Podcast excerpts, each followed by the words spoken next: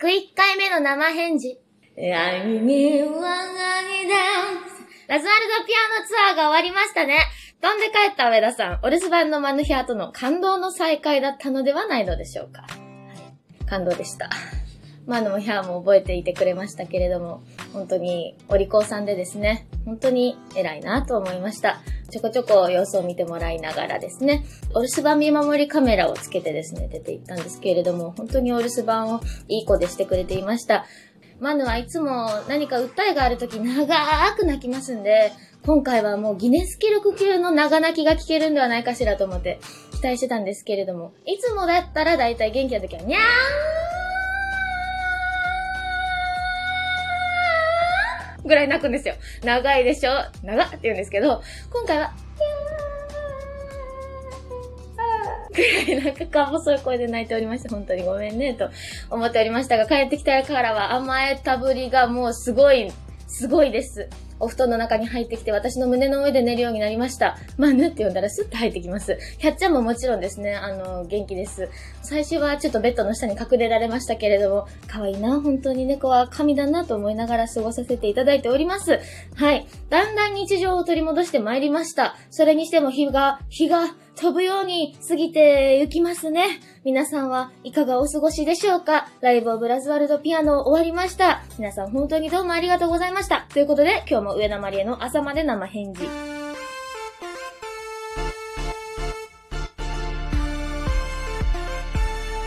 上田まりえの朝まで生返事。改めて、ラズワルドピアノツアーに来てくださった皆さんどうもありがとうございました。ありがとう、ありがとうございました。あの、品川キリスト教会は特に響き、残響と言っていいですね。がすごい会場でしたので、正直、PA システムを通さなくとも、グランドピアノに関しては生音で後ろの方までドーンと響いておりました。そんな中ですね、一緒にあのライブを作ってくださったその PA さん、照明さんと一緒にブルーモーニングブレズをファイナル頑張るぞーと、本当に皆さん丁寧なお仕事が光る。そして私もそんな丁寧で美しいこんなツアーファイナルの締めくくりを大切に歌うぞーと思いながら歌わせてもらっておりました。あの、控室が幼稚園でしたので、教室のところから出たところにちょうどノアの箱舟の絵が飾ってあり、ああ、そうかーと、今回のファイナルの地では皆さんと心を一つにするような、ここに集まってくださった人たちと一つになるような、そんな時間が演出できたらいいなと思いながら、えライブさせていただいておりました。手拍子のね、ンパンって音も本当に残響がすごかったので、引っ張られたりしながらっていう瞬間も確かにあったんですけれども、私はそこに乗っかるような気持ちで、なるべくこう、フィットさせていくような、みんなを引っ張っていくよりも、みんなでフィットするような、そんな時間になったらいいなと思いながら演奏させていただきました。皆さん2日間いかがだったでしょうか、えー、皆さんからいただいたメールをじゃんじゃん読んでいきたいと思いますたくさんメール来てます。本当にありがとうございます。ラジオネーム、とし改め、としきさん。え、ブルーモーニングブルーズセミファイナルの感想でメールしました。めったに行く機会がない教会が会場とあって、入場するだけで楽しみ。キリスト品川教会さんは天井が高く、開放感があり、透き通った雰囲気があり、これまた素敵な教会。マリエさんの素敵な歌声が会場全体を包み込んで、没入感満載のラズワルドピアノを楽しむことができました。西村さんの演奏を見て思ったんですが、大阪公演と雰囲気が違いませんでしたか？大阪公演ではロックな印象を受けましたが、セミファイナルでは上品な印象を受けました。これまでになく一音一音を大切にして弾いたとおっしゃってたことがまさに腑に落ちました。もしかしてグランドピアノ効果でしょうかと。あると思います。あの、初日のね、大阪はアップライトピアノでした。で、アップライトピアノだと、グランドピアノのように、こう、すごく近くで直接的に弦にマイクを当ててマイキングするような方法とは違いますし、そもそも弦の長さもピアノ自体の大きさも違いますから、あの、鳴り方がやっぱり全然違うと思います。で、品川の方は特にその広さとかガラスとかそういろんな会場の環境が相まって、ドーンと響いておりましたので、本当に一個一個大切にっていうのは私もリハーサルの時から感じておりました。なんて言うんでしょうね。壊すんじゃないのっていうぐらいやっぱり、ドーンってピアノを弾かれる西村さんではありますが、あの日はなんかまた違った魅力がですね、一つ一つの音から溢れていて、私も大切に歌おうと思ったのは、それに引っ張られたところがすごく大きいかもしれないですね。はい、そう思います。どうもありがとうございます。次のメール、高海さんから。マリエさんこんばんは、こんばんは。東京ファイナル行きました。当日朝、メガネを踏みつけて壊してしまい、ほとんど見えない状態での参加でした。おかげで、音に集中して最終公演を楽しめました。大阪、松山にも参加して気づいたのですが、各自でピアノの音が全然違っておりましたと。ピアノの音によって歌い方も変わったりしたんでしょうかはい。したと思います。やっぱり先ほどのようにですね、その変化はやっぱしあったと思いますね。どこもどこで全然違った個性で本当に素敵な会場ばかり面白いツアーだなと思いました。テーマ性が結構しっかりしたライブツアーでしたので、それこそその場所場所で環境が違うっていうのがいい風に作用したツアーだったなと思います。はい。次、ラジオネームリリーヌさんから。こんにちは、マリエちゃん。こんにちは。大好きです。初めてお便り送ります。ありがとうございます。ライブオブラズワルドピアノ初日の大阪ママと一緒に参加しました。新曲の恥ずかしいという歌。大好きな人と一緒にずっと一緒にいようねと約束していながら、いつかあなたの前からいなくなるよって伝えちゃう私に本当に響いて泣きました。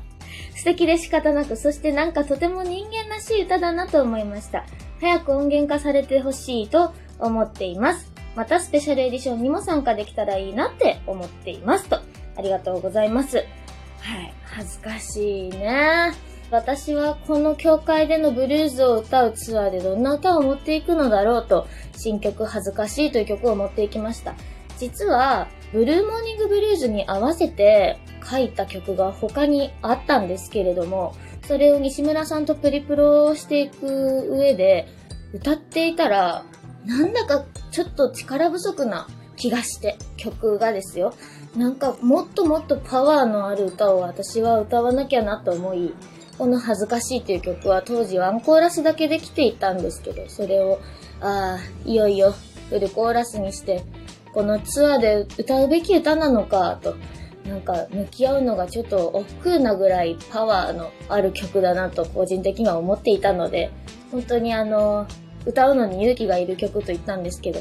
なんか私はいつももっと絵を描くみたいに曲を書いてるつもりなんですけど、この恥ずかしいという曲は割と切々とというか、気持ちを比喩なしでつらつらと歌っていくような、まあ、ブルーズと言っておりますけれども、ある種フォークにも近いような一曲ではありまして、そういう曲なので、あの皆さんにどんな風に届くのか、ちょっと、なんだろうな、心配って言っていいぐらいですね。心配しながらっていう部分もあったんですが、そんな弱い自分と強くなりたいっていう自分と、そういう気持ちでこのツアーで歌っていたような、そんな一曲になります。リリンさん面白いですね。いつかあなたの前からいなくなるよと伝えちゃう。ね、面白いです。ありがとうございます。えー、こちらはラジオネームイオさんからです。キリスト品川教会でのツアー最終日に参加しました。ありがとうございます。まだ余韻の中です。憂鬱な朝がテーマのセットリスト。今の自分の状態や世の中の雰囲気にとてもしっくりきました。唇の奥と消えるみたいは、ザクザクしたリズムとピアノの深い響きが印象に残りました。明るくてアップテンポな曲でもどこか悲しみを感じたり、聴いてきた曲の新しい一面をたくさん見るような2時間でしたと。ありがとうございます。セットリストについて書かれている方他にもいらっしゃって、こちらラジオネーム沢越さんですね。全部良かったなって思いますが、特に印象に残っているのは夜の散歩からの会いに行く街。この流れは心がウキウキしました。え次にフライデー。やっぱり生で聴けると盛り上がるのでめっちゃいいです。あとは個人的にストレンジャー、唇の奥、鼻の毛、あたりも好きなので生演奏を聴くことができてよかったです。最後のアンコールの愛おしい曲が聴けたのもよかったですと。ありがとうございます。夜の散歩からの会いに行く街は、あの、実は佐藤マネージャーがですね、ぜひっていう感じであの言ってらっしゃったので、ちゃんと、ちゃんと表現しましたよ。あの、こちらラジオネームはドサンコさんですね。セトイレの中で特に好きだったのは世界の終わりです。まあ、リエちゃんの声とムーさんのピアノのハーモニーが本当に素晴らしく、別世界に連れて行ってもらえたような感覚でしたと。はい。この世界の終わりっていう曲と最後の最後の売れるべき、この2曲で皆さんをブルージーな世界から日常生活に返していくというか、送り届けていくような、そんな2曲で締めくくるような気持ちで、渾身の力で歌っておりました。はい、どうもありがとうございます。あー、いっぱい来てるんだけど、最後かな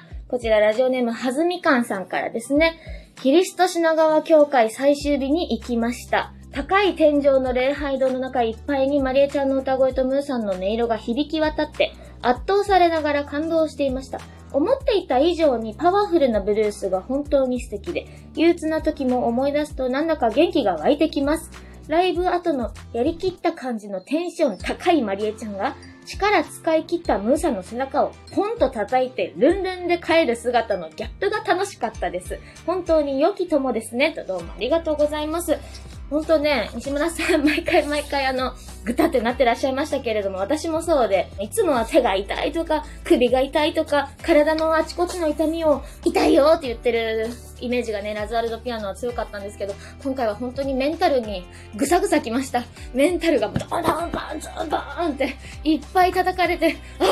それでもって、そんな風に立っているようなツアーでございました。すごくね、集中力が必要だったけれども、皆さんにとってはどうだったでしょうか？ちょっと難しいラズワルドピアノだったかもしれないって個人的には思いましたけれども、スペシャルエディションもこの後あります。ライブオブラズワルドピアノを愛してくださる皆さんに、すべての皆さんに楽しんでいただけたらいいなと思っておりますので、これ見れなかったよ、見たかったよと思ってくださってる皆さんはぜひ、コットンクラウドビルボードライブ大阪で、はい、ライブありますのでよかったら遊びにいらしてくださいませ。というわけで今夜も12分間ありがとうございました。お知らせです今日から通販が始まりました。ブルーモーニングブルーズグッズです。上田まりオンラインショップをチェックしてみてください。通販限定アクリルチャームや缶バッジもあるよ。通販限定アクリルチャームだよ。はい。そして人生相談、恋愛相談、質問、不通歌などメールたくさんお待ちしています。朝まで生返事へのメールは info.wedamarie.com まで。それでは皆さん、おやすみなさい。